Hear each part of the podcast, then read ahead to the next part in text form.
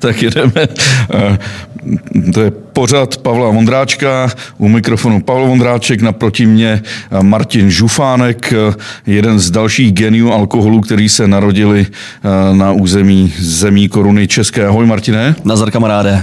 Když jsem asi před nějakými 10-12 lety mi někdo řekl, že existuje nějaký žufánek, tak jsem si do internetu zadal žufánek a vělo mi, že je to vlastně naběračka v moravských nářečích. Mm-hmm. Když jsem si dneska zadal žufánek, tak mi nevěla, že je to nabíračka, ale prvních asi 20 odkazů je žufánek, alkohol, žufy, firma, žufánek, gin a tak dále. Ty jsi změnil úplně vyhledávání. ano, změnil jsem význam slova žufánek a jsem za to rád. Hele, a uh, vy jste z Boršic, z Boršic u Blatnice. Boršice u Blatnice, ano. Uh, popiš mi Boršici u Blatnice.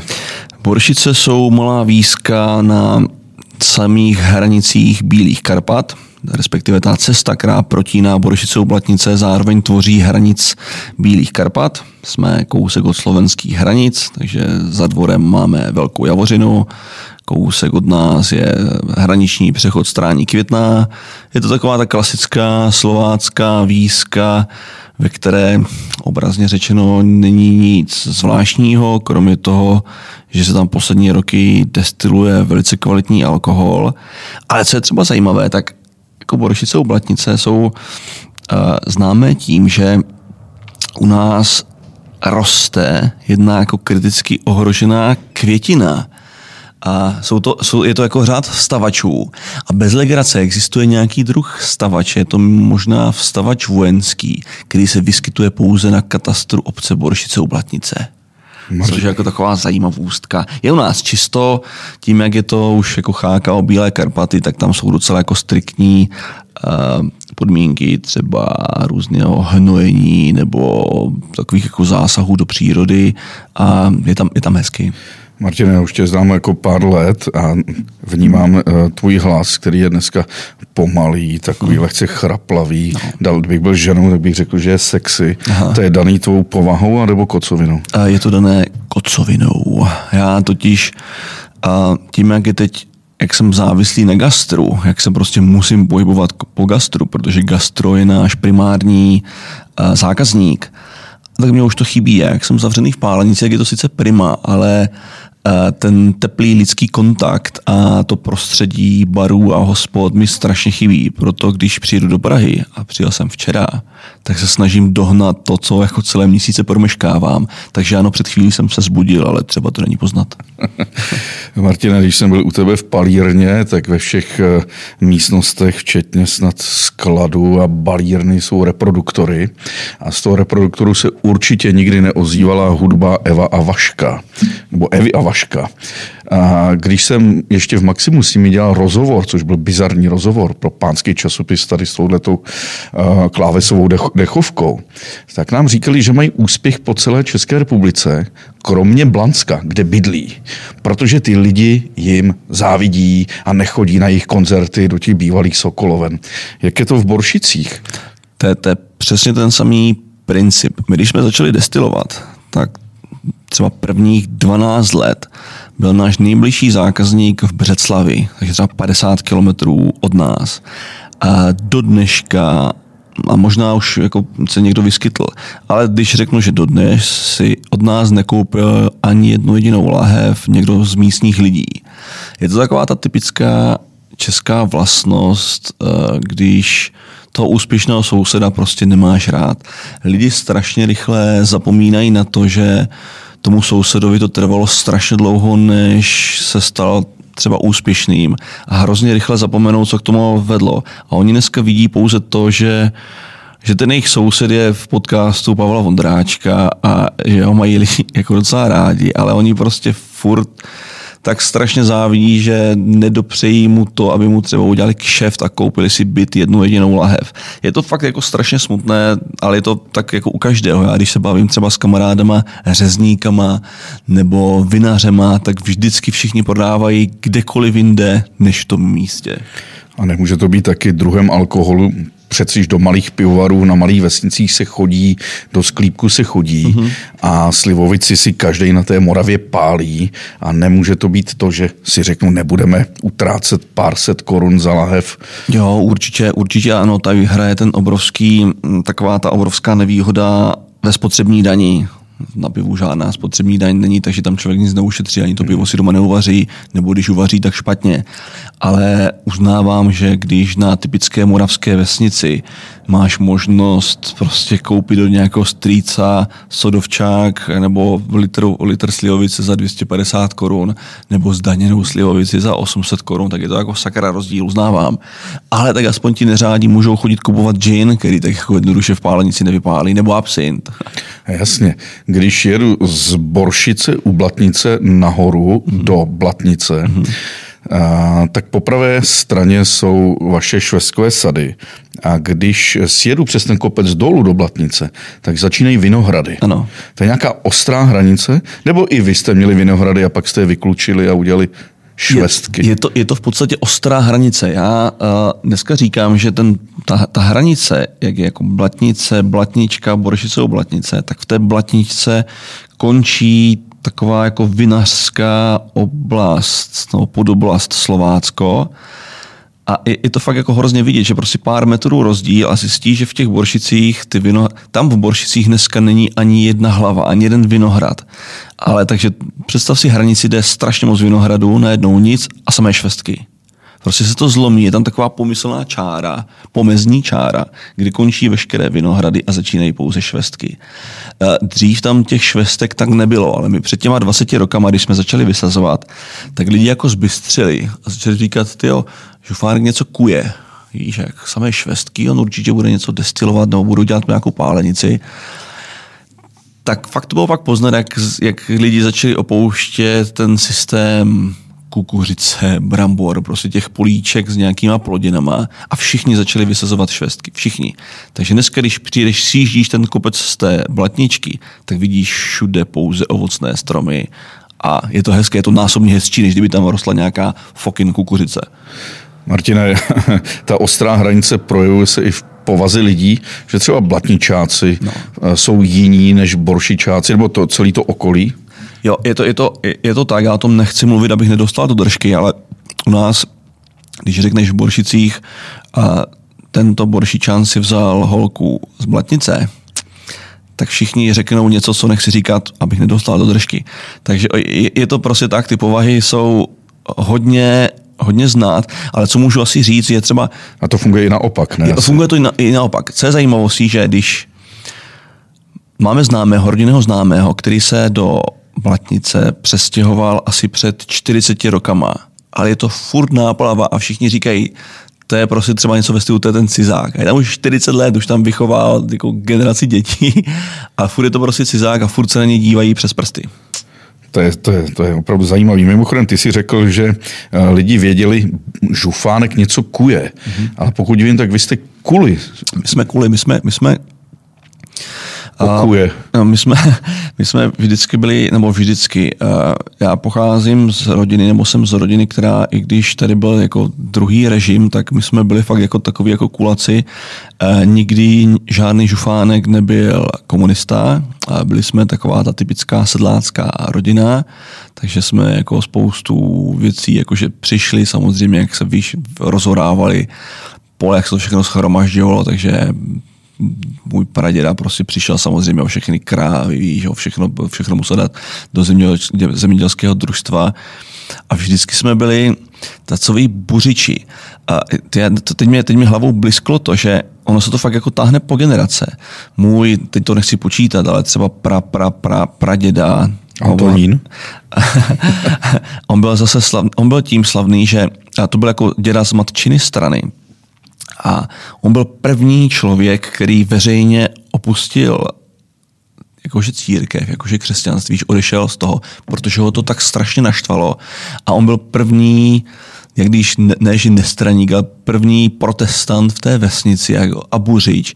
A říkal jako pro Boha, co to tady děláte, to jsou strašné nesmysly, co tím tady jako co tady děláte. Takže ono, že jako tak to, to rebelství se fakt jako tahne, tahne po generace. No a, ale možná to bude tím, že jako pak tolik lidí se na tebe dívá, jako že neplyneš s davem, víš, že nejsi součástí nějaké, nějaké místní komunity, ale že furt prostě rebeluješ a děláš věci jinak, než dělají ostatní a to je na tom asi štve ze všeho nejvíc. No, no ale vy jste začali kout to železo, ne nejdříve? Začali jsme kout železo. Úplně, to byla jako totální náhoda. Toto je třeba obrovská výhoda mých rodičů, že oni když po revoluci získali možnost podnikat, nebo cokoliv dělat, tak se jim naskytla příležitost otevřít kovou obráběcí dílnu. A můj otec ani matka prostě vůbec netušili, o co jde. Můj otec neznal jako šupleru v podstatě, on je zemědělec, tak neměřil nikdy mikrometry, ho to jako ne, ne, nezajímalo. Ale když byla příležitost, tak se toho chytli. A ta kovovýroba se jim podařila rozjet do takových jako obrátek, že já když jsem skončil základní školu, tak jsem automaticky šel na průmyslovku, protože byl předpoklad, že budu ty stroje seřizovat do konce života. Takže moje jako povolání, nebo já jsem vyštudovaný študovaný mechanik seřizovač a programoval jsem CNC stroje, takže jsem pracoval se soustruhama, frézama a, a spoustu let jsem pak ve firmě s tím to jako pracoval. A do dneška jsem za to rád, protože tahle ta kovovýroba a to zpracování mě naučilo pracovat s milimetrovou přesností. Protože jak víš, kovovýroba není jak truhlářství, že něco uřežeš centimetr, dva, žádná míra, prostě to uflákneš. Ale já když jsem chodil na praxi, tak tam se fakt jako měřilo na mikrometry a když bylo jako plus minus mikrometr, tak ti jako mistr ti to vyhodila a byla to chyba.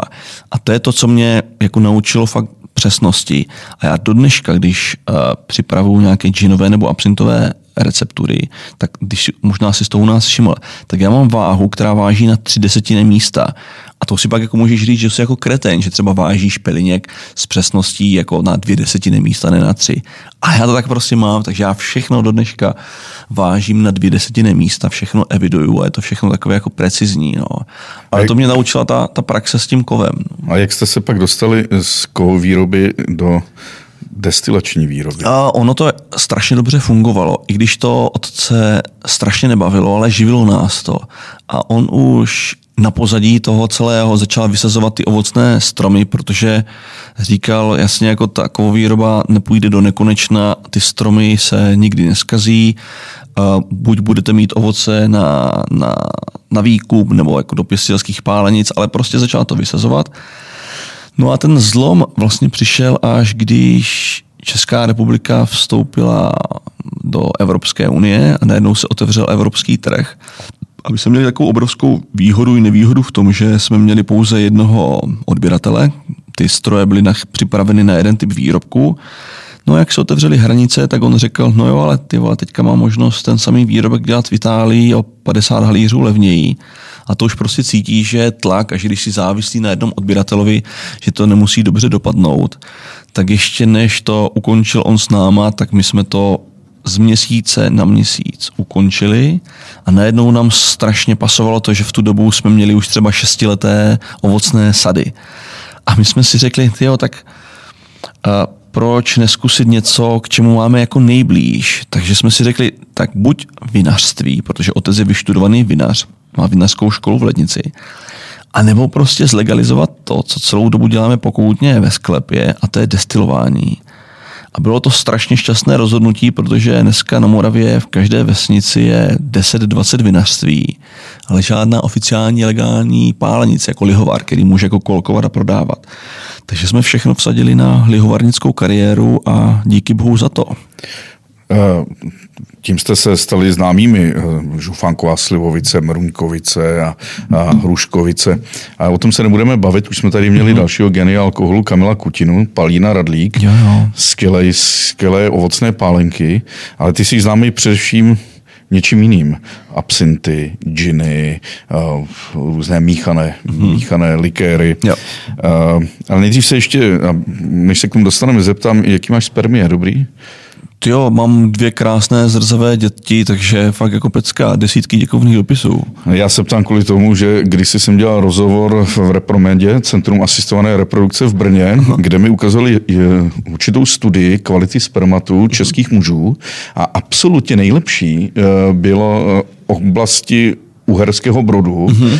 právě tesaři, klempíři, tady v těch Bílých Karpatech, to je kousíček od vás. Že? Jo, jo, to je 14 km od nás, já, já s tím jako souhlasím, protože uh, my, když jsme se připravovali na tvorbu uh, dětí, tak jediné, co ti stačilo, tak sundat trensle a děcka byly na světě. Takže to jako funguje fakt skvěle. Takže pořád to funguje výborně. Má ten alkohol eh, nějaký destrukční vliv na kvalitu? Ty, to, to, to asi nevím, a to jsem tak nějak nepozoroval, ale tím, jak ten alkohol v podstatě nonstop piju posledních 20 let, tak těžko říct, ale všechno závisí na, na střídmosti všeho s mírou. Kdybych jako lil jak mužik, tak jsem dneska jalový. Martine, když jsem byl malý kluk, tak eh, nástěnka kinologického spolku v Chorově u Karlových varů, eh, tam byla taková fotografie psa, který táhne sáně s nápisem eh, Desire to go, že ty někteří psy mají v sobě tu touhu jet a touhu objevovat. Když budeš přece dělat pálenky, tak nemusíš moc objevovat, protože pořád máš vedle ty sady, nebo ti to mhm. někdo přiveze. Ale když děláš uh, třeba apsy nebo gin a pracuješ s bylinkami, tak musíš objevovat. Musíš se dostat za, za, ty, za obzor toho poznání. Jak to bylo u tebe? Jezdil jsi po Evropě a, a hledal si inspirace?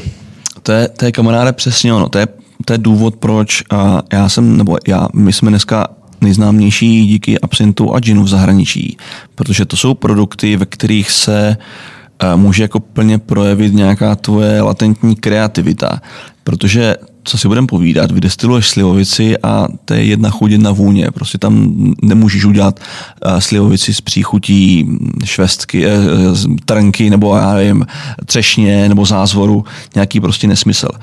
Nemůžeš experimentovat. Ale u toho absintu a ginu, to jsou produkty, které vznikají zmícháním více druhů bylin a u toho se strašně projevuje tam ta možnost. Já třeba, když dělám gin, tak on obsahuje 16 druhů bylin. Tak tě musím zastavit. Co je vlastně definice ginu? To je taková vágní. Je to, je to eh, lihovina, která musí mít víc než 37,5% alkoholu a musí mít dominantní chuť jalovce. Což je fakt jako vádní takový divný termín. Gin by měl být, byla by měla být jalovcová pálenka, která obsahuje další byliny v podstatě to nemá žádnou pevnou definici, tak jak dneska nemá pevnou definici ani absint v Evropské unii, což je obrovská škoda a díky tomu je dneska na trhu neuvěřitelná spousta takových těch chemických sloučení na míchaček, co znáš třeba z českých supermarketů a tady z těch uh, turistických uh, pastí, z těch různých večerek, ty absinty, které svítí červeně, modře, zeleně ale třeba ve Švýcarsku, které bohužel není jako součástí Evropské unie, tak tam ta definice legální je. Takže když třeba koupíš švýcarský absint, který je do dneška synonymum kvality, ale to jenom proto, že v zákoně je dané to, že to musí obsahovat peliněk, anís, fenikl, přesně, že to musí být destilované, nesmí to být chemicky barvené, takže máš jistotu. A to bohužel v Evropské unii není tahle ta definice. Ani, ani ginu, ani absintu, což je škoda.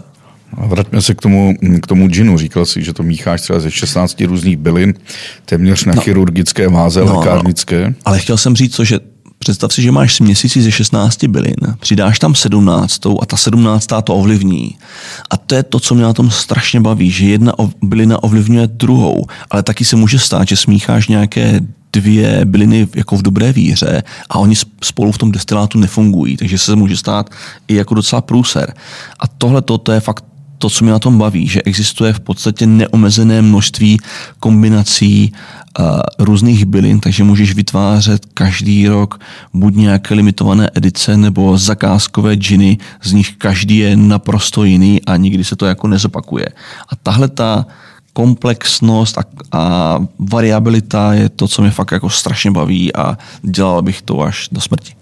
No ale jak ses dostal třeba k těm receptům džinů? Musel si jezdit a Anglie, Británie, Švýcarsko, jo, jo. Belgie. A já, já vlastně ta moje kariéra, co se týče bylinek, začala absintem. A, a to bylo tak, že já jsem se opravdu vydal do Švýcarska, byl jsem tam týden, protože asi vzpomenu to, pokud to nevíte, tak jako Švýcarsko je domovinou absintu a tak jak na Slovácku je tradiční slivovice, tak ve Švýcarsku v tom kantonu Neuchâtel je tradiční absint, který se tam destiluje non-stop od, od roku 1798.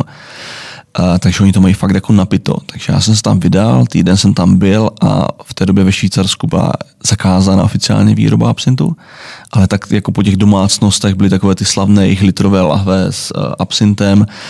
Je tam taková ta tradiční věc, že jdeš po těch různých, potom Jura pohoří a různýma cestičkama, přijdeš ke studánce, je tam dřevěná kastlička, v tom kastlíku otevřeš, je tam láhev absintu, a jsou tam plastové kilímky a vedle tebe zurčí potůček, nebo je tam studánka a je tam napsáno, prostě nalej si sklenici, pokud chceš, nech tady frank dva, prostě co chceš, ale hlavně se nalej si sklenici, užij si hezkou chvíli a, a jako v klidu vypadni.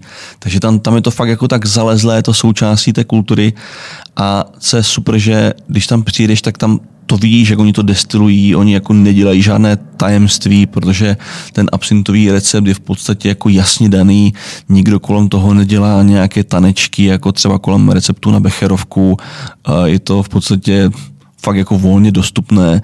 A pak ty obrovské rozdíly, co jsou, tak jsou pak v jednotlivých stylech, jako pálení nebo obrovská variabilita bylin, eh, že strašně záleží, jestli použiješ piliněk z jednoho, z jednoho katastru nebo z druhého místa. To už jsou pak ty rozdíly, ale jako ta, ta receptura, to se dozvíš i dneska v nějakých jako knížkách, co jsou online někde na Google knihách, jak skenují ty staré, 200 let staré knihy.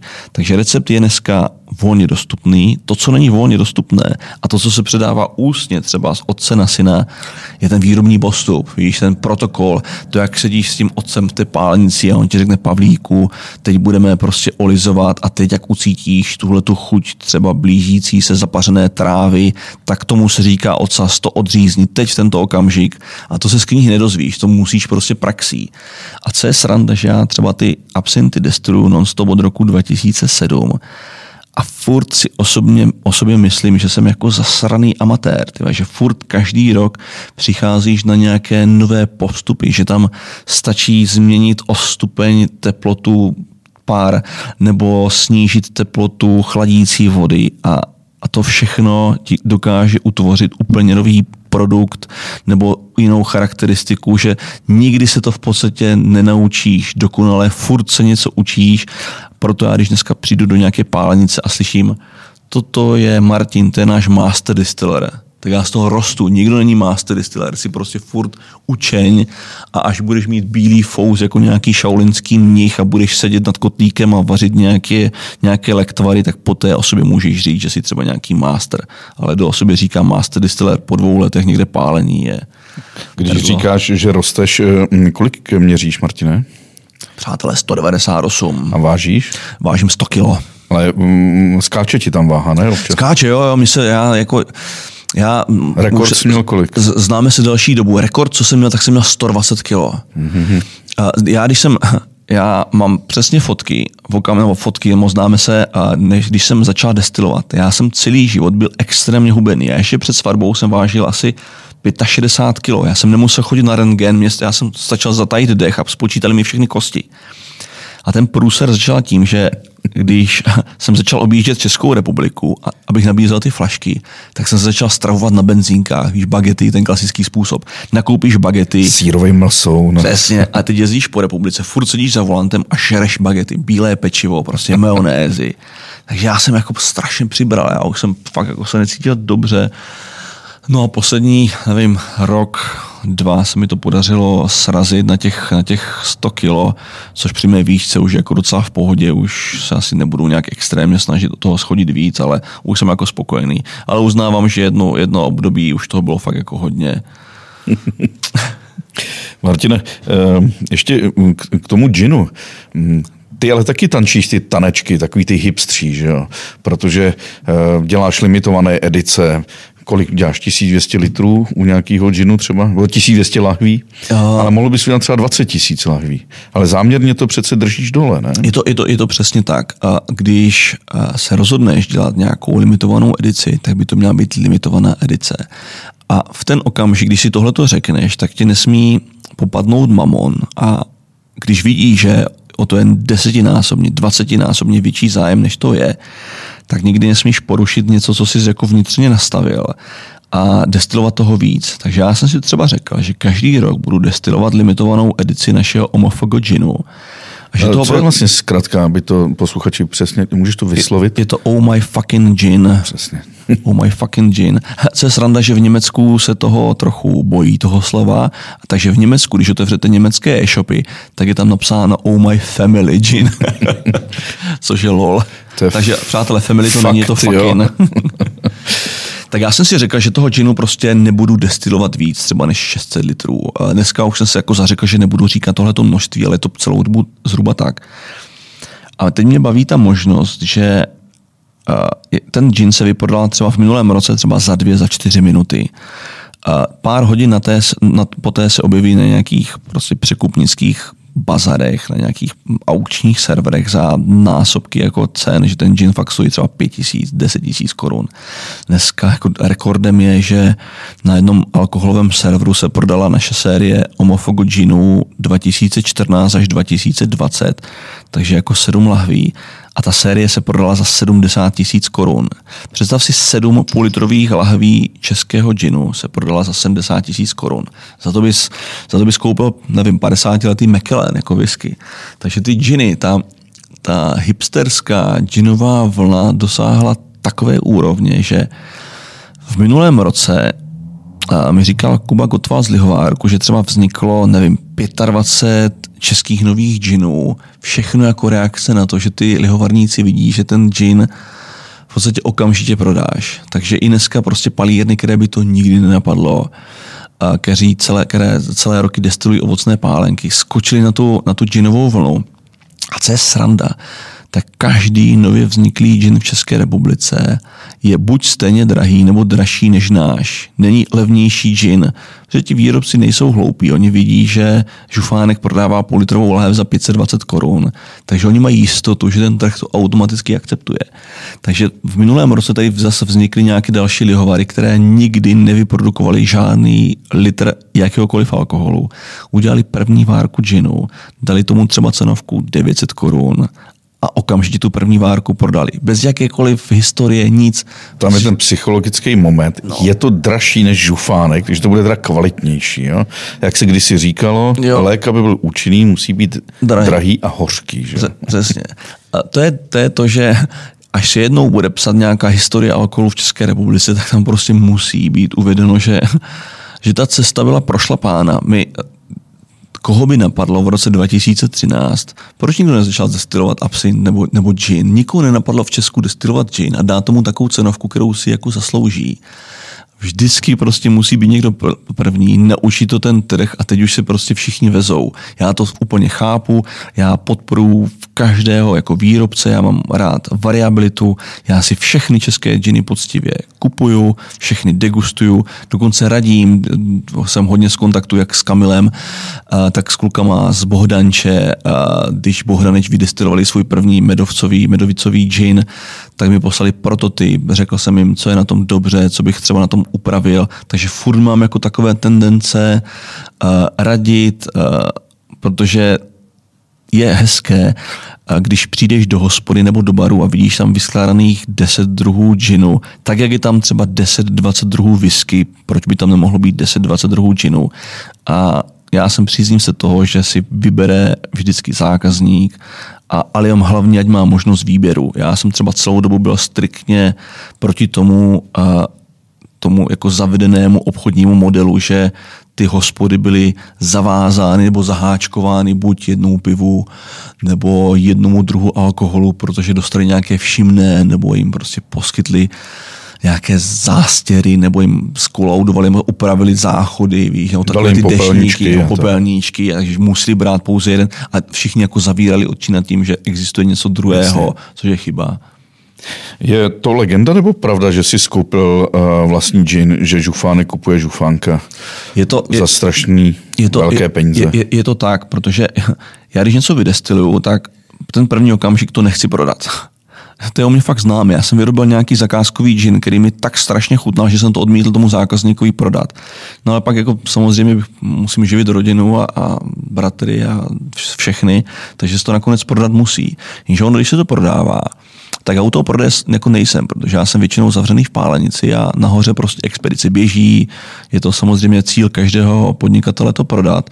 Jenže ty bestie většinou prodají všechno. A já pak později zjistím, že jsem si třeba zapomněl odložit něco do archivu.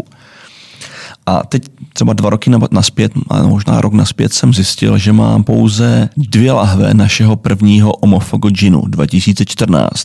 Jenže my jsme tři bratři. Tři bratři, dvě lahve, to nejde dohromady. Takže jsem v minulém roce koupil naspět lahev našeho Omofogo Ginu 2014 a 15 za 35 tisíc korun. Ty lahve jsem původně prodal obě dvě za 800 korun. Prostě nedá se nic dělat. Jak se na Slovácku říká uh, jinak uh, vůl? Uh, kokot. Kokot. Tak si taky kokot. Jo. Když jedu z Boršice do Blatnice, po pravé straně jsou vaše sady, tam to všechno vzniká, rodí se. Na levé straně je hřbitov, kde to pak všechno končí mm-hmm. a mhm. skončí.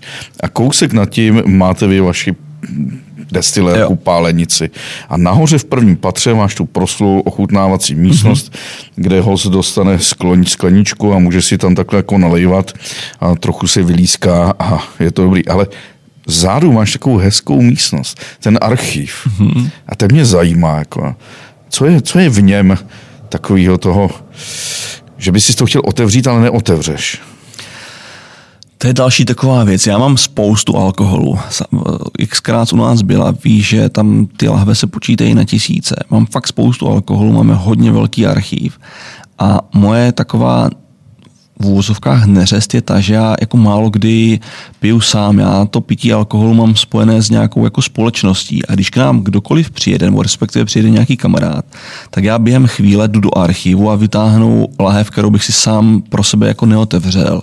Typicky třeba nějaké slivovice z 80. let nebo dokonce 70. let, nebo nějaké tajné věci, prototypy. A vždycky to nabídnu. Takže v tom našem archivu my totiž třeba za tu naši lihovarnickou kariéru já dělám spoustu prototypů a různých pokusů.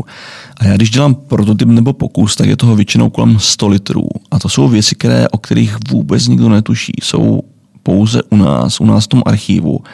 A nikdy to, nebo jako není to určeno na prodej, je to pouze pro naši hezkou chvíli.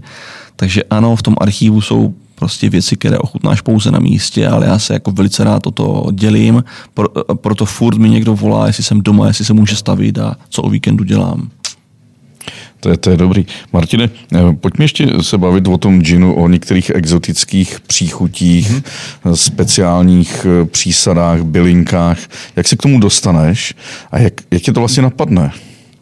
A největší zdroj inspirace je gastronomie samotná, jako restaurace a jídlo.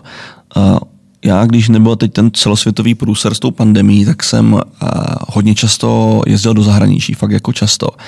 A já když přijedu někam, tak já jako první kroky vedou na nějakou tržnici nebo takové ty jako street foodové stánky.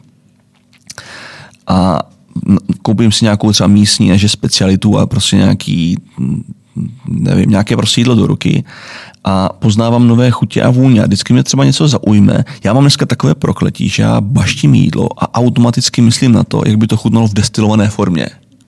Tak to je rozumné, že? Představ si, ale, představ si ten průser, že přijdeš do lokálu, vynášíš smažák a ty a teď říkáš, ty kráso, budu destilovat smažák. Takže ne, a, a, tak je to tak, že já prostě přijdu, do, koupím nějaké jídlo, objevím tam nějaké koření, tak to jsem třeba objevil nějaké druhy pepřů, ten pepř, který jsem použil v Omofogo, tuším 2017, ten bourbonský pepř jsem objevil v jednom londýnském bistru, kde jsem baštil nějaké tacos nebo něco a tam ten pepř byl. Já jsem se to úplně, úplně jako zesral jako štěstím, tak jsem to hnedka jako použil do toho. Takže největší zdroj inspirace je jídlo. Proto já dneska utrácím pouze za alkohol a jídlo. Mimochodem, um, velice rád jezdím na Balkán a, samozřejmě i do Rumunska, do Banátu, no, byl jsem mnohokrát v českých vesnicích a jednou jsem tam uh, ve svaté Heleně potkal uh, dívku, studentku zemědělské univerzity, tady v takzvanou hnojárnu z, z Prahy a byla úplně zoufalá. Říkám, proč? No já píšu práci o tom, jak se dají využít všechny plodiny, které se tady v této oblasti eh, vyskytují. Myslel jsem, že udělám práci, jak to naloží, dělají saláty, marmelády, eh, vše, ale oni to všechno vypálí. Hmm. Oni všechno vypálí. Ideální. Já pořád tvrdím, že destilace je nejlepší forma filtrace a uchování chuti a vůni přírodní suroviny. Představ si, jako, jako víno je jako fajn, jako piješ víno, ale zkus se napít 100 let starého vína, to prostě nejde. Ale destilát je prostě koncentrovaná chuť a vůně přírody. Představ si, že máš 10 kilo švestek, ze kterých uděláš litr slivovice, 50%, která ti vydrží 20-30 let zkus mít 20-30 let ty surové švestky, to prostě nejde. Takže jako destilace, nejlepší forma filtrace a nejlepší uchování, který přežije nás všechny. Teď to jako chápeme u těch pálenek, je to vlastně destilát z ovocného kvasu, ale když děláš gin nebo absint, nebo děláš kontušovku nebo jiné, tak ty používáš nějaký líh. Jo. Nějaký musí to být velejemný, super kvalitní líh. Tak. Tomuto tomuto stylu alkoholu český zákon říká průtahový destilát. V Německu to jsou geisty. A to znamená to, že ty máš surovinu, která neobsahuje cukr, respektive máš surovinu, ze které nechceš získat alkohol. Ty ten alkohol máš v podobě toho vylejemného lihu.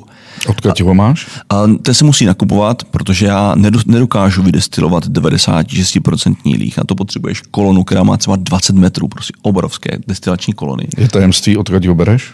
Ne, ne, ne, já to, já to píšu přímo u nás na webu. A dneska nakupujeme, nebo celou dobu nakupujeme v, v Lihovaru v Kuetíně jako kuetínský velejemný líh, taková jako docela velká legenda mezi, mezi lihama, je fakt jako super kvalitní, čistý a hlavně neutrální, že není po ničem chutnat ani cítit.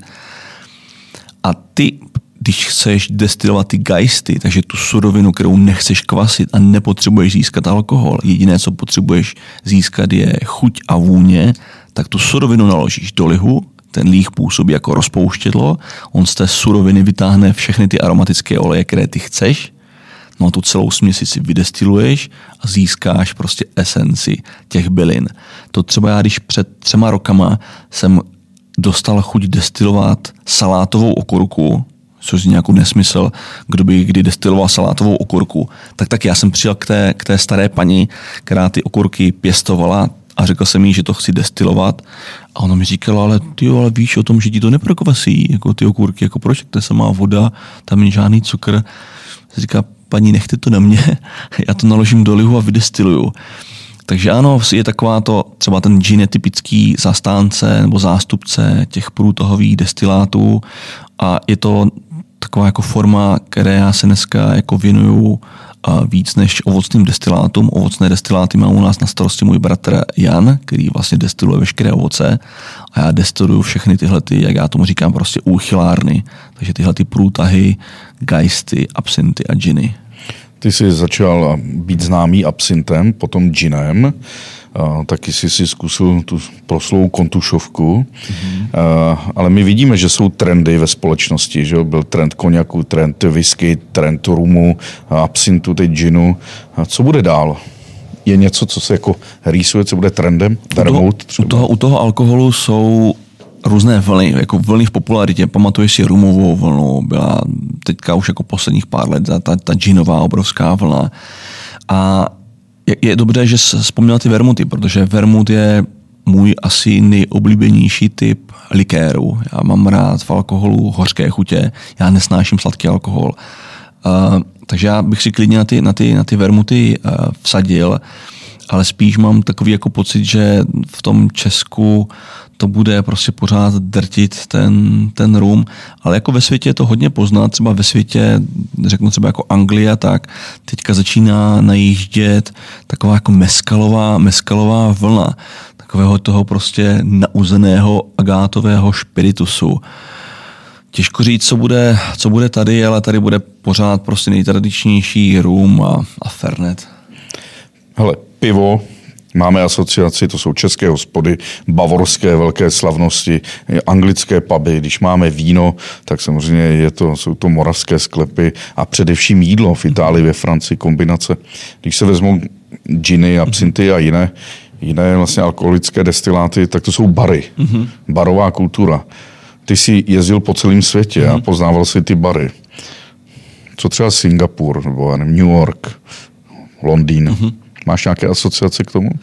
Uh, mám. Ta asociace je taková, že jsem neuvěřitelně vděčný a šťastný za to, že kluk z vesnice o 800 obyvatelích z České republiky, která přiznejme si to, v zahraničí není brána jako slavná alkoholová země, něco jako Anglie nebo Francie, přijede do Singapuru, do nejlepšího singapurského baru a mezi jako nejlepšího světového baru a teď na té polici vidí svůj vlastní alkohol.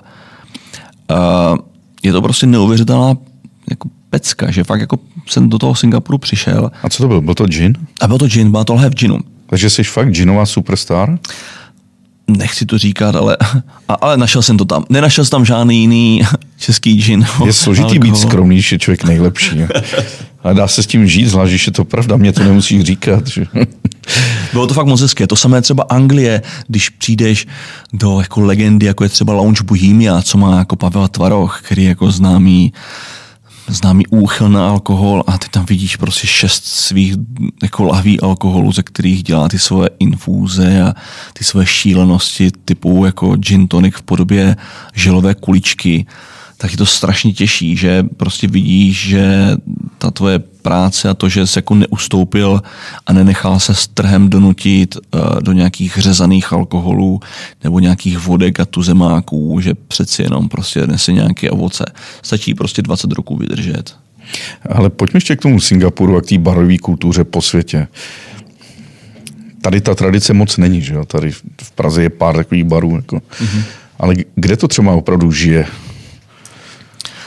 Žije to, žije to v té Ázii. Z té Ázie se jako stala taková dneska světová uh, vel, ne velmoc, ale takové, jako, takové synonymum nejkvalitnějších barů, protože Aziati jsou strašně pečliví, důslední a hlavně zjistili, že když natahají ty nejlepší evropské barmanské špičky, tak ty nejlepší evropské barmanské špičky z toho udělají legendy, o kterých se bude mluvit po celém světě.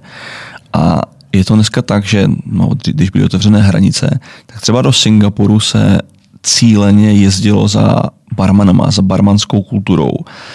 A to bylo i poznat, když byly různé jako vyhlášení nejlepších světových barů, tak v té první desíce vždycky většina byla někde v Ázii. Protože jim to jako politicky myslí a snaží se stáhnout ty nejlepší lidi, protože ty nejlepší lidi ti vytvoří místo, které je nejlepší a tam se budou jako stahovat ty lidi z celého světa. Je to, je to tak, no, ta, ta Ázie to fakt hodně drtila a bylo to třeba vidět na tom, že jednu dobu byla světová barmanská velmoc v Londýně a třeba z toho Singapuru ty londýnské kluky začaly jako stahovat, víš, a celá ta prostě partička těch, té, dneska se tomu říká jako československá barmanská mafie, která dřív startovala v Londýně a nastartovala tam nejlepší, nejznámější bary, se postupem času přesunula do Singapuru. Tak. Dá se kombinovat uh, gin uh, s jídlem, tak jako párujeme pivo s, s jídlem a víno s pivem, a víno s jídlem? Až, až, až moc dobře, protože ten gin, já třeba dneska nejvíc ginu vypiju čistého, ne jako v podobě gin toniku. On ten gin má jako 45%, tak ono se to jako velice dobře pije. A mě tam baví taková ta hořkost, jak jsem říkal, že nemám rád sladký alkohol a když je něco hořkého, tak ti to startuje digestivní systém, prostě startuje ti to trávení, takže jako dát si skleničku ginu k nějakému jako typicky českému, jako těžkému obědu není vůbec nic špatného. Ale bral bych to jako, jako digestiv určitě, ne jako aperitiv třeba. Kdo sleduje tvůj Instagram a Facebook, tak vidí, že jsi jezdil, teď ne, bohužel téměř je to rok zavřený, po českých zemích a po různých hospodách, restauracích. Mm-hmm. Myslím, že si doporučoval Entré Olomouck ještě dávno předtím, než bylo známé. Mm-hmm. Je to opravdu tak kvalitní, tak super? Je Entré, Entré moje největší srdcovka. Já jsem tam byl první den, když otvírali a od té doby jsem vyzkoušel možná tyjo, jako všechny varianty menu. A to, co se tam Přemkovi Forejtovi podařilo, že tou svojí tvrdohlavostí se rozhodl v Olomouci dělat prostě světovou kuchyň postavenou na neuvěřitelných kombinací bylin, zeleniny, masa v malých degustačních porcích je prostě neuvěřitelné. Měl štěstí v tom, že ten, ten v podstatě majitel toho, toho prostoru, no, té restaurace mu nechal volné ruce a nesnažil ho natlačit do nějakých uh, obrovských českých řízků a pěti knedlíků a to, co tam dneska vzniká, nemá jako konkurenci. Já fakt já mám k tomu neuvěřitelně silný, silný vztah, to místo fakt jako zbožňuju. Jsem ochotný uh, sednout do auta a během hodiny a půl tam zajet na oběd, když se ti jako podaří získat místo. A, ale je to prostě o, opět o tom, že ten kluk byl originální, a vykašlal se na další nechci, aby to vyznělo špatně, ale na další pizzerii, na další italskou kuchyni, na další francouzskou kuchyni, ale dělá co tři týdny nové menu, prostě taky napadne ho nějaká šílenost, dělá krásné variace a, a je z něho legenda i z toho místa.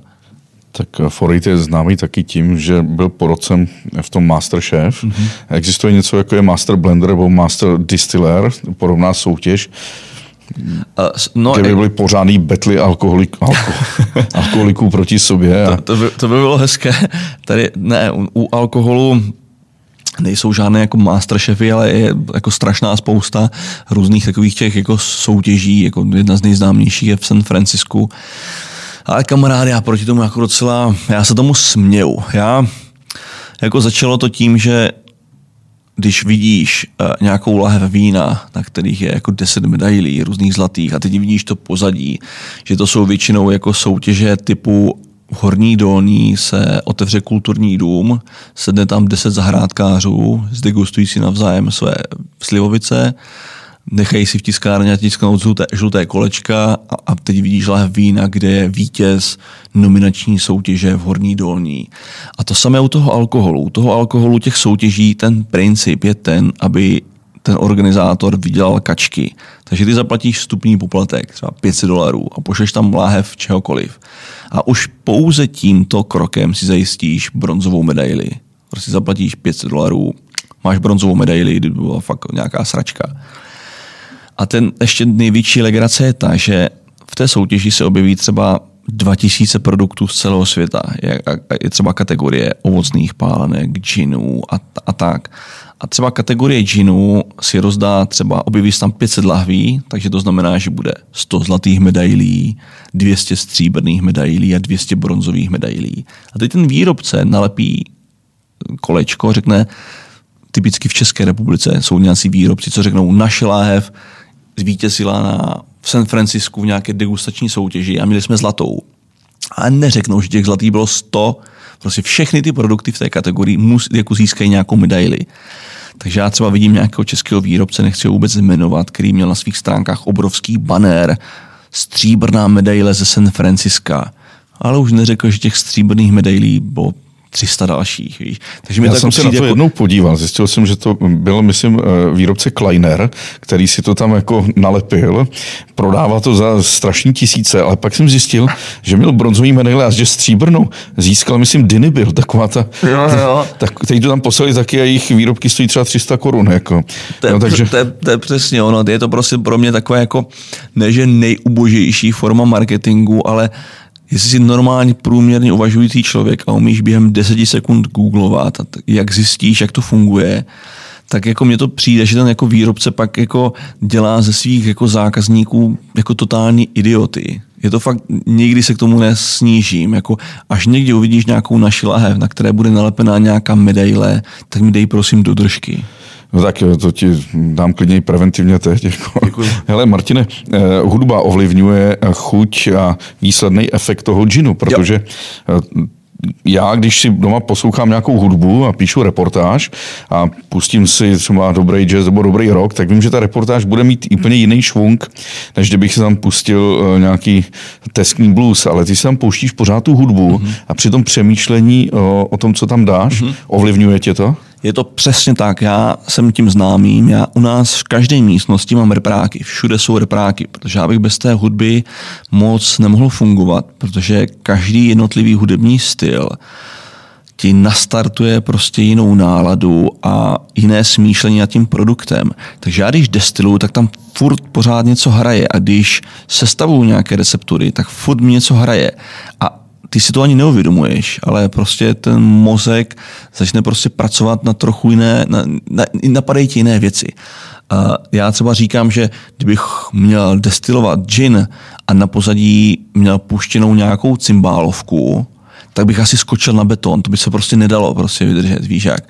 A když třeba destiluji nějaké omofago a mám tam nějaký playlist s nějakým jako berlínským minimalem, jako s nějakým technem, tak je to prostě zas nějak úplně jiné a já věřím tomu, že v těch produktech se to nějak jako musí projevit, ta aktuální nálada a to, co při tom hraje. Víš, co by mě bavilo, že když se dělají tyhle ty míchané eh, nápoje, teda tedy destiláty, kde je spousta bylin z celého světa, tak mě vždycky baví, když je to sevřený. Já bych si třeba chtěl ochutnat gin, řekněme z Finska, mm-hmm. kde bych věděl, že v tom jsou bylinky pouze třeba 50x50 mm-hmm. kilometrů. A stejně bych tak chtěl ochutnat gin pouze z bylin třeba z Jižní Itálie nebo, nebo, nebo z Afriky. Mm-hmm. Jo. Byl, kdyby si vyrobil podobný gin, kde by byly jenom bylinky z Bílých Karpat, mm-hmm. šlo by to? Šlo by to. Tohle to je třeba to, co nedávno udělali uh, mý přátelé v Landcraftu, že vydestilovali gin z jižních Čech, kde všechny ty byliny byly prostě z nějaké fakt velice úzké oblasti, třeba Novohradských hor nebo tak nějak. A jo, jde to. Já bych to taky velice rád udělal, že já jsem fakt jako zjistil, že spoustu bylin v mém okolí je zákonem chráněných. Kdybych do toho ginu narval ten slavný boršický vstavač, tak nevím, jak by to dopadlo už. Tak to jsem měl docela uh, velké starosti s tou mojí slavnou rosolkou, protože třeba rosnatka je zákonem chráněná bylina, kde ti za utržení hrozí dvoumilionová pokuta. Takže musíš pak našlapovat velice opatrně. Ať se netočíme jenom kolem absintu a ginu. Mě zajímá ta kontušovka. Já jsem si jednou koupil, že ji někomu dám, ale pak nějak jsem ji vypil a strašně mi chutnala. Jsem to znal jenom od švejka, že jo, kontušovka. Myslel jsem, že to bylo něco jako...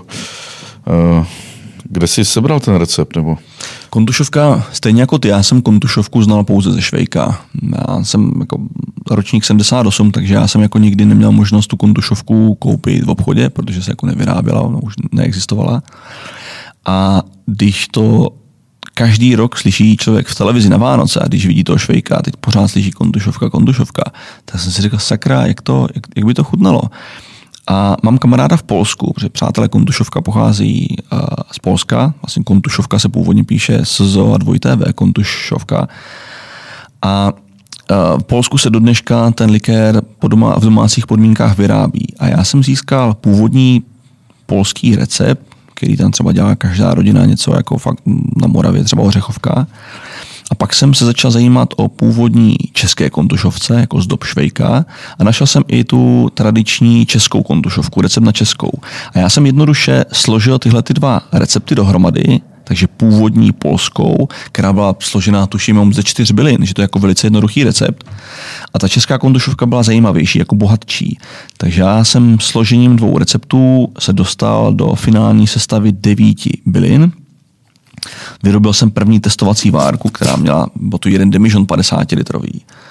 A nechal jsem to rok ležet ve sklepě, ochutnal jsem to, dal jsem to ochutnat přátelům a řekl jsem, tohle to budu dělat komerčně, protože to byla tak unikátní chuť a vůně, kterou jsem neznal vůbec.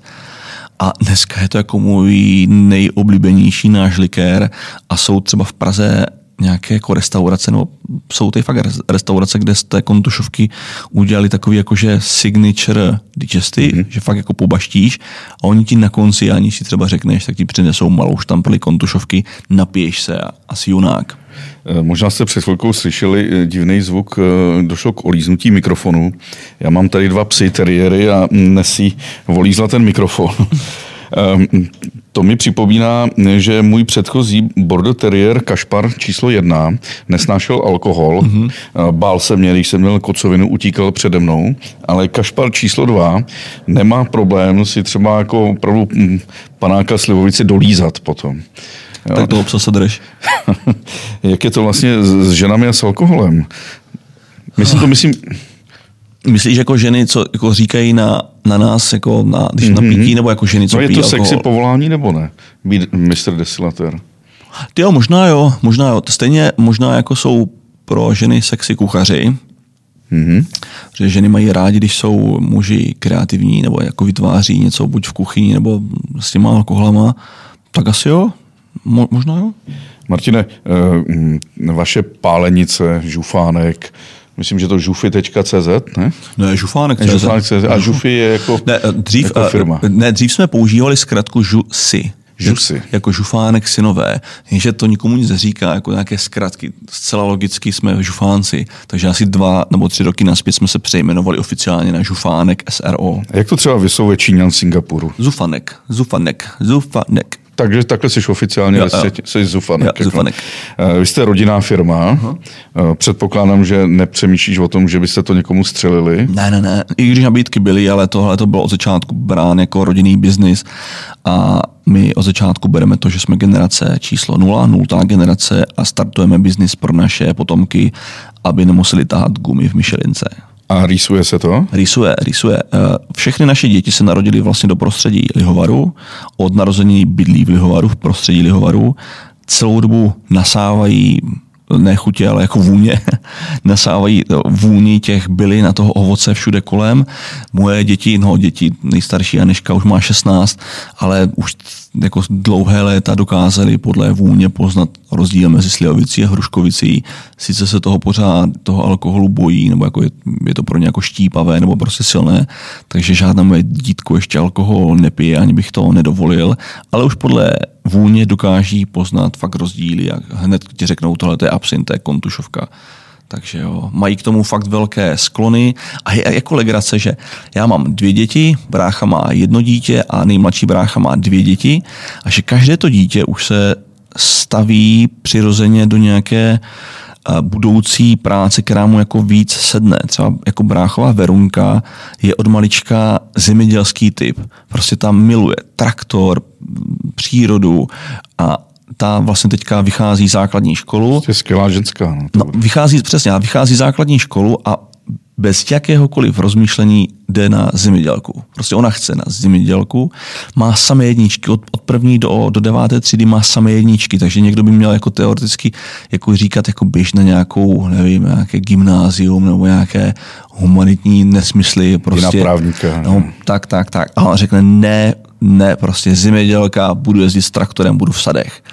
Moje Aneška, 16 letá, je zase taková jako takový ten, takový ten typ esenciální víly, která si nikdy nebude pracovat rukama, ale je od narození strašně kreativní, eh, maluje a tvoří rukama a hrozně hezký kreslí. Teďka je vlastně v prvním ročníku na úprumce a ta si prostě bez takového jako většího rozmýšlení eh, vybrala její jako oficiální obor je návrhářka obuvy. Ale to návrhářství obuvy jako spojuje dohromady grafický design, fotografii, sochařství. A já, když jsem tam s tou holkou jel na nějaký den otevřených dveří a ty jsem viděl, jak oni tam prostě pořád pracují třeba s tou kůží, že tvarují, dělají třeba nějaké přívěšky a prostě popouští úzdu té své kreativity a snaží se dělat boty módní doplňky, ale jako ta, ta tvořivost těma jako rukama a, a prostě z ní pak jednou bude nějaká, nevím, nějaký creative director, nebo bude možná kreslit etikety a, a, a, a tak. Takže každé to dítko se prostě přirozeně už jako připravuje na svou budoucí funkci. Můžu cítit v džinu vůni kůže? Můžeš, můžeš. Já jako mám raději vůni kůže v absintu, tam jako sedí, sedí víc. Já mám, no, respektive máme v sortimentu absint, který je do dneška brán jako nejdokonalejší reprodukce chuti a vůní původního 100 let starého absintu. Protože já, já dneska tvrdím, že alkohol, který nejlíp zraje ze všech alkoholů, co jsem kdy v životě poznal, je, je absint. Žádná stará whisky nebo, nebo brandy nebo cokoliv není tak elegantní a krásné jako, jako 100 let starý absint. Protože jako všeobecně byliny destilát působením času a světla prostě brutálním způsobem mění svoji charakteristiku, protože ty aromatické oleje, které vydestiluješ, třeba ten anís nebo fenikl, tak na začátku si představ jako jeden typ aromatického oleje ale tak, jak se ti třeba, roz, jak se ti třeba hníje maso, tak jako podobným způsobem v úbozovkách hníje alkohol, že ty aromatické oleje se rozpadají, jenže z těch olejů vznikají nové, nové oleje, které chutnají a voní úplně jinak. A já, když jsem poprvé pil 100 let starý absint, tak já jsem řekl, to, to je úplně neuvěřitelné. Za prvé nedokážeš rozeznat chuť třeba anízu, feniklu a peníku, ale za těch sto let tyhle ty tři chutě a vůně splynou prostě jako v jednu, jednu chuť a vůni, kterou ty nedokážeš zreprodukovat nějak jinak, než prostě tím časem. A mě to tak strašně fascinovalo, že jsem se rozhodl vydestilovat reprodukci této chuti a vůni, abych vytvořil produkt, který čerství chutná strašně staře, a to se nám podařilo. To byl ten náš slavný L'Ancien Absint, který se dneska jmenuje Justifien Ancien. A to vzniklo tak, jako fakt jako touha po chuti a vůni stoletého absintu. Trvalo mi to tři roky, než jsme s jedním italským kamarádem to vytvořili.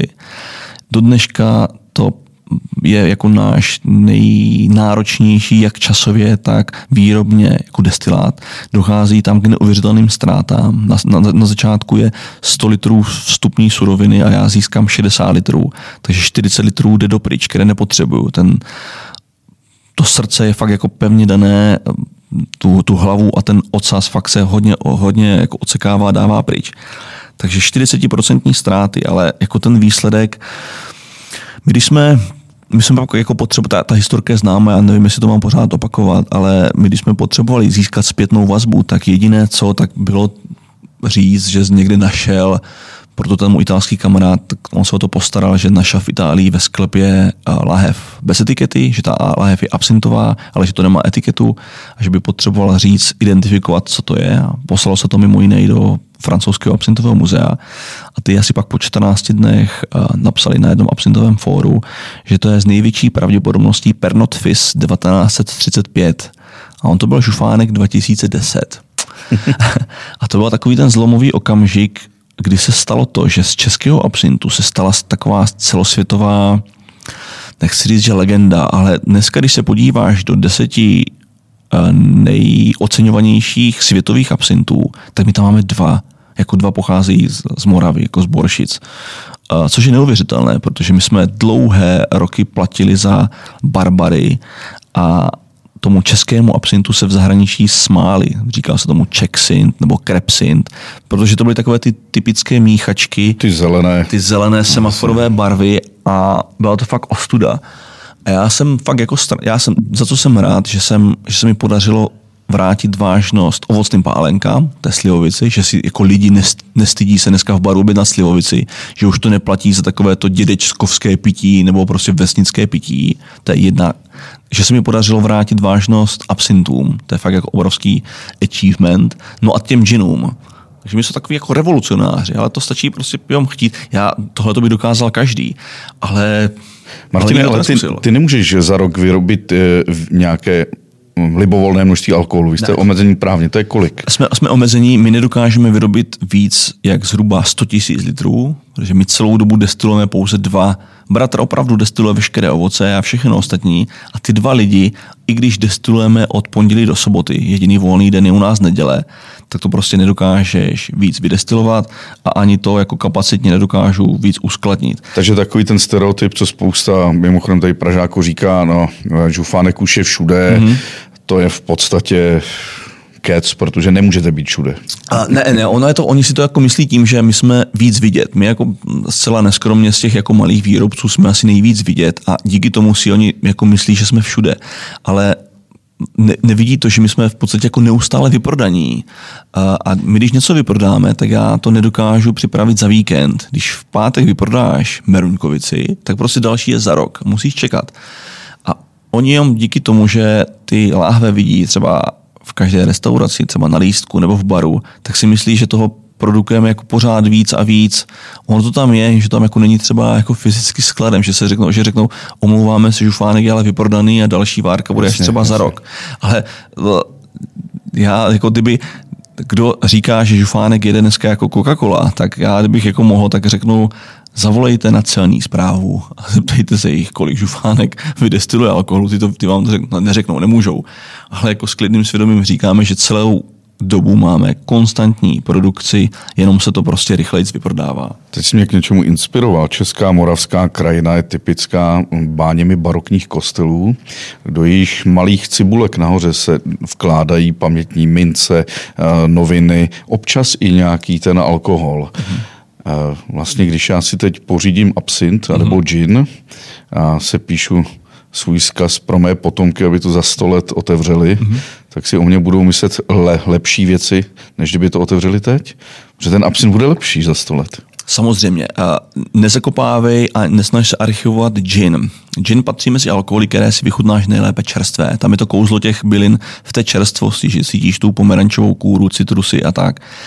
Ale absint, když zakopeš dneska já dneska prostě, když se draží stoleté absinty nebo 200 let staré absinty, tak to jsou strašné řachy a je to taky strašně vzácné a strašně toužené, je to hrozně málo. Takže dneska já všem do, doporučuji zakopte absinty, protože kdo ví, co bude být za 10-20 let. A teď, jak je takový ten společenský tlak na to, aby byly low ABV alkoholy a, a dneska jsou prostě whisky domy. Teď byla taková jako legrační situace, když se objevily na trhu whisky s 20% alkoholu. Takže když pozoruješ tohle, tento společenský tlak na to, aby, aby se dělali ideálně nealkoholické destiláty, tak kdo ví, co může být za 10, za 20, takže když pak za 50 let vyrukuješ někde se 70% absintem a nějaký tvůj potomek to bude mít, tak to bude král džungle. Martine, mám tě velmi rád, ale jedna věc mi tak lehce vadí. Mm-hmm. Na severu Rumunska v oblasti Maramurše jsou krásné vjezdové brány. Mm-hmm. Jsou všechny ze dřeva, vyřezávané. Ty máš taky bránu, mm-hmm. hezkou, kovovou. Mm-hmm. Dělal ti, myslím... Bratr. Bratr. Ale v těch branách na tu Maramurši často, když zaklepeš a není hospodář doma, mm-hmm. tak je tam takový dřevěný kohoutek, mm-hmm. z kterého si odliješ do malé dřevěné štamprle. Vypiješ si to a jdeš dál. Mm-hmm. Když je doma, tak tě samozřejmě přivítá. Ale u tebe na té kový bráně nic takového není. to souvisí s tím, jak jsem se bavil, že ve Švýcarsku máš různé ty, ty uh, místa s, těma, s tou lahví absintu, kdy si naliješ. Nebo jed, jedeš a vidíš u silnice stát stánek bez obsluhy ano. a jsou tam květiny nebo zelenina a je tam napsáno, vem si, co potřebuješ a zaplať. Ano. A ty si představ tuhle situaci v Česku. představ si, že by u naší brány byl kohoutek. Tak první, co by tam bylo, tak by tam přijel borec s kanistrem a byl by tam tak dlouho, dokud by to nevysušil. Za to si můžeme, přátelé, sami, kdybychom nebyli nepřejícné, závistivé bestie, které chtějí všechno ukrást a mít všechno zdarma, tak bychom byli bývali, měli i nějaký kohoutek. Tak to byl Martin Žufánek eh, v našem déle než hodinu trvajícím lehce kocovinovém povídání. Martine, díky. Díky, Pavle Siborec. Uh, já jsem si všiml, že v džinech nebo v absintech není vůně moře. Je něco možný z moře dostat? Je. Existuje džin, který obsahuje mořskou trávu jako řasy. Ale já toužím někdy vydestilovat gin, do kterého bych dostal ambru. Takže je... takový ten slavný výměšek Vorvaně. z nějakých vorvaňů, co baští sépě když jsi si říkal, že je to vorvaní sperma, ale není, je to ten výměšek je to ten, je to z toho ten, žaludku. Je to ten, nechci říct, výblitek, takže je to tak. Takže se těším, za pár let snad budeme pít vorvaní gin. Protože jako když si vezme, že tohle je jako jedna z nejcennějších ingrediencí v parfumérii, tak proč by to nemohlo být v ginu? Jasně, tak díky, čau. Dík, čau.